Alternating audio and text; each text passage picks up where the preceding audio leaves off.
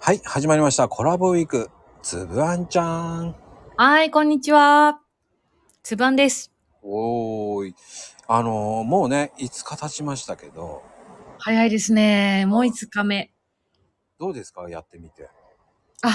面白いですね。だんだんと気持ちもほぐれてきまして。あ、ほんと。毎日3はい分呼んでごめんねって感じなんだけどね。いやいやいやいや笑いの世界へ3分へ。ああ、そうやって言ってもらうとね、僕ありがたいと思って。 うん。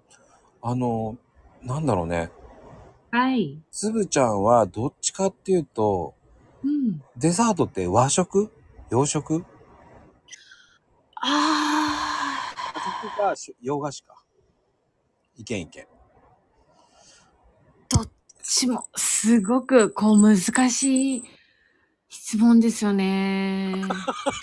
その、その時の気分天、天候と気分が大きくああ、じゃあ左、右しますね。あのーさ、夏とかはどっち、和の方が多いです。やあ、やっぱり。っぱり。うん、ごめん。大丈夫ですか、うんはい。ああのうー、ん。滋養感がすごく食べたくなるんです。あ、わかる気がする。あ、よかったー。なんでしょう、あの、喉越しと、うんこう、つるりんっていう、うん滑らかさと、うん、うん、うん。うん。あの、程よい甘みが、あのー、ああ、もう今日疲れた、汗べただっていう時に冷蔵庫にある安堵感ほう。 がありますっ。てことは、冷蔵庫にストックしてるな。そうだ。その一言でバレちゃいましたね。そこまでストックっていうのも確信犯だ ね。僕には真似できないストックだね。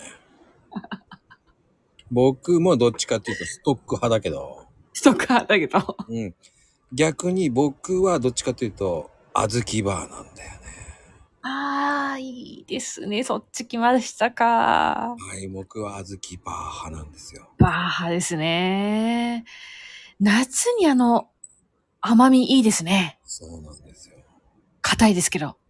その硬さがいいんです。あの柔らかかったら許せないんです。私、なかなか仲良くなれなくて。あの硬さと。あれは、一回ね、どうもーって言わないとダメなんですよ。